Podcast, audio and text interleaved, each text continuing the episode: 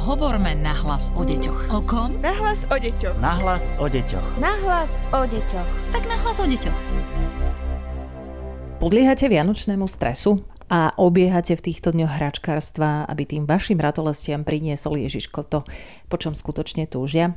Potom ste tu naozaj správne. Máme pre vás ďalší podcast o hračkách, z ktorého vás pozdravuje Darina Mikolášová a som mnou v štúdiu aj psychologička výskumného ústavu detskej psychológie a patopsychológie pani Lucia Lenická. Vítajte. Dobrý deň. Viem, že mnoho rodičov priam trpne, ak ich dieťa povie, že chce ísť do hračkárstva. Buď to dieťa v hračkárstve vzdoruje, že chce nejakú hračku, alebo nevie, kedy odísť. Čo nám poradíte pred návštevou hračkárstva? No, tak ja som v tomto dosť radikálna. Ja by som povedala, že do istého veku deti vôbec neťaha do hračkárstva, pretože z toho nič dobré vzísť nemôže. Takže naozaj vo veku dvoch, troch, štyroch, možno až piatich rokov.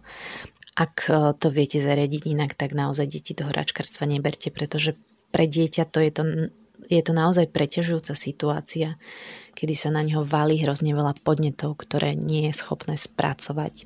A teda neviem ako vy, ale ja sama to cítim, že keď idem naozaj nakupovať, ja som v tom nákupnom centre už dlho, že je to pre mňa preťažujúce, predpokladám a teda aj vidím, že to takto je aj pre deti.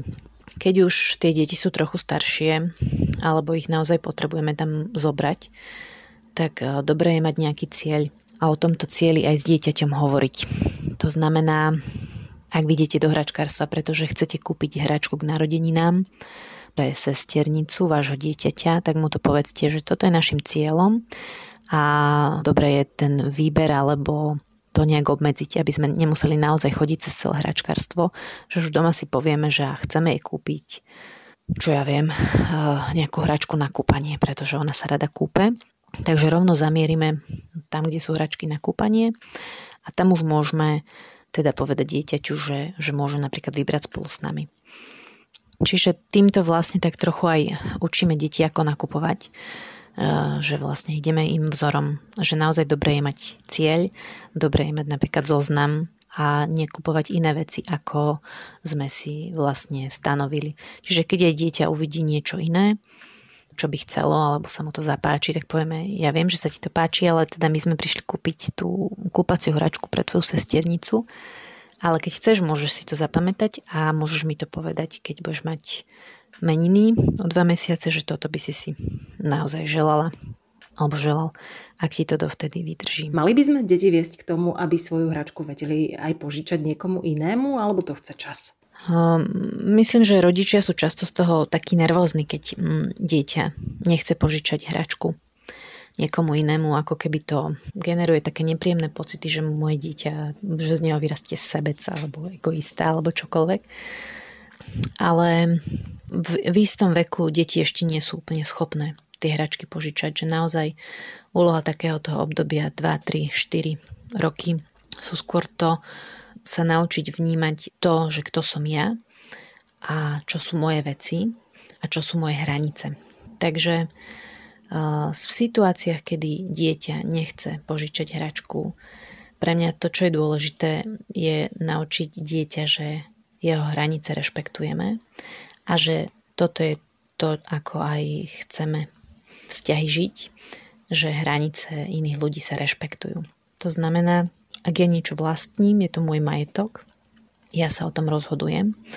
A takisto je to aj s dieťaťom. Ak niečo vlastní, je to jeho majetok, je to jeho hračka, dieťa sa o tom rozhoduje. A takéto tlačenie, presviečanie, citové vydieranie, ktoré zvykneme na deti vyťahovať. Akože no ale veď nebuď taký, pozri sa, to je ešte maličký chlapček a on bude smutný, on bude plakať. Vlastne takto učíme deti skôr tomu, že tvoje hranice nerešpektujem a použijem všetky prostriedky na to, aby som ťa donutil urobiť to, čo ja chcem. Toto teda ja nechcem svoje deti učiť a naozaj ten krok, kedy to dieťa sa naučí požičať hračku, je až ten druhý krok potom, čo si uvedomí, že táto vec je môj, jeho a že s ňou môže narábať. Keď už príde tá chvíľa, kedy už naozaj vidíme, že tie deti sú aj také ochotnejšie tie hračky požičiavať, alebo už na tým aj rozmýšľajú, alebo už sa to stáva takou témou viac, tak samozrejme, že dá sa ich tom podporiť. Môžeme to robiť napríklad tiež tým, že im ideme príkladom.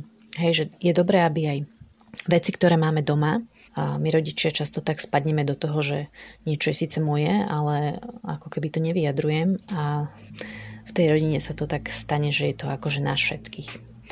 Že je lepšie, keď naozaj to, čo je moje, považujem za svoje a aj to tak deťom hovorím. Že teda tento hreben je môj a teraz ho potrebujem, takže ti ho nepožičiam ale keď sa dočešem, ti ho môžem požičať a veľmi rada ti ho požičiam.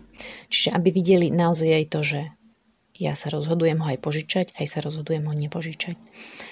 A zároveň um, môžeme napríklad aj upriamiť pozornosť na to, keď dieťaťu sa podarilo niekomu niečo požičať, že pozri, ako sa tešil ten chlapček, keď si mu to povedal, ako si to cenil, aký bol rád, že vlastne aj tie deti neskôr, keď vidia, že to druhé dieťa má radosť, tak oni takisto z toho majú dobrý pocit a chcú tie veci požičiavať, ale potrebujú do toho aj tak e, dorásť, do tej fázy, keď sa už chcú vlastne socializovať, keď už si chcú robiť kamarátov. V, v takomto veku dvoch, troch rokov to ešte nie je ono. A teraz otázka, ktorá mnohých určite osobne zaujíma. Mali by sa hrať chlapci iba s autičkami a dievčatá iba s bábikami? Pre mňa ako prvé a to kľúčové a to potrebné je si uvedomiť, že na čo vlastne deti majú hračky. Že vlastne deti sa prostredníctvom hry naozaj vyjadrujú.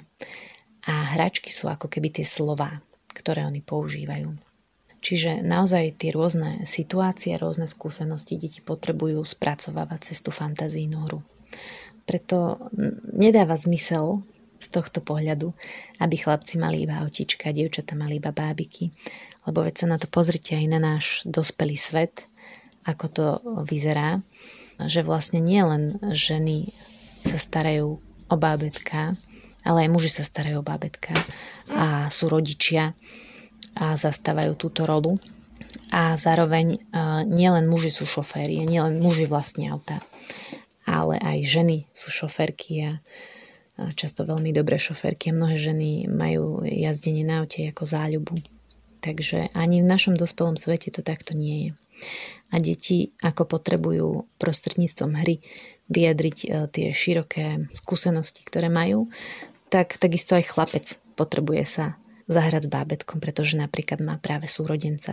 Alebo dievčatko sa potrebuje zahrať s autičkom, pretože sa stalo e, svetkom dopravnej nehody a veľmi ho to vykolajilo a potrebuje to auto použiť na to, aby si tú situáciu vlastne prehrávalo.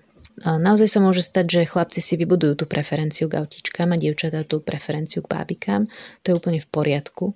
Čo je pre mňa kľúčové, je to, aby vlastne tie deti si mohli vybrať.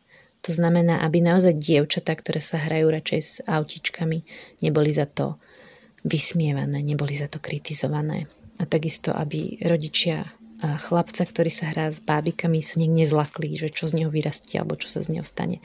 No, tak možno z neho vyrastie učiteľ a možno z dievčatia vyrastie pretekárka. A ešte na záver, keďže máme takéto predsviatočné obdobie, nám povedzte, či by sme mali chlapcom kupovať hračky ako pištole, príšery, hráčky také dosť agresívne, na prvý pohľad aspoň, keď po takýchto hračkách túžia, možno aj na Vianoce. Pretože poznám rodiny, v ktorých napríklad nechcú údajne podnecovať agresivitu u chlapcov a tak im nekupujú takýto druh hračiek. Čo vy na to?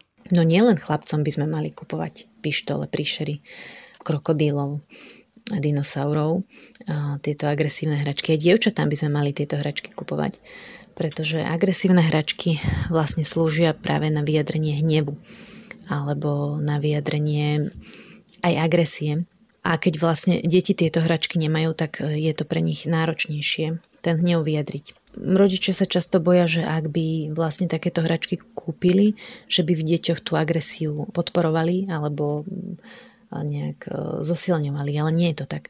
Naozaj to dieťa tú hračku použije tak, ako ju v tej chvíli potrebuje. A ak my mu tú hračku aj nekúpime, tak použije niečo iné. Len dobre je, aby my sme mu vlastne v niečom dali jej to dovolenie aj vo forme toho, že mu tú hračku kúpime. A, ale čo ešte podstatnejšie je, aby sme ho nezastavovali v tej hre.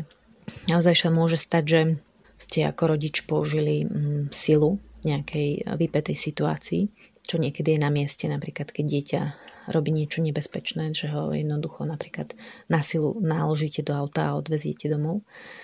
Ale zároveň to bola v niečom pre dieťa zaťažujúca situácia a dieťa môže prísť domov, zobrať pištol a zastreliť vás a povedať tak a mama a teraz sa už nemôžeš hýbať.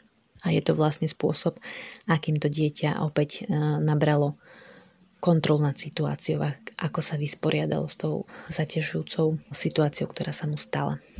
Netreba sa toho báť. Naozaj to, čo my aj v uh, hrovej terapii hovoríme, že vo fantázii je všetko možné. Takže ak dieťa vás zastrelí vo fantázii, nejak vám neoblížilo, Takže naozaj, kým deti neničia alebo neobližujú naozaj, tak potom to, čo prebieha v reje, je úplne v poriadku a je to spôsob, akým tie deti spracovávajú svoje životné situácie. To bola psychologička Lucia Lenická, ktorá pracuje vo výskumnom ústave detskej psychológie a patopsychológie. Ja vám ďakujem za vaše užitočné slova a s vami všetkými sa teším pri stretnutí opäť o týždeň. Podcast Nahlas o deťoch realizujeme v rámci národného projektu štandardizáciou systému poradenstva a prevencie k inklúzii a úspešnosti na trhu práce. Projekt sa realizuje vďaka podpore z Európskeho sociálneho fondu a Európskeho fondu regionálneho rozvoja v rámci operačného programu Ľudské zdroje. Hovorme nahlas o deťoch. O kom? Nahlas o deťoch. Nahlas o deťoch. Nahlas o deťoch. Tak nahlas o deťoch.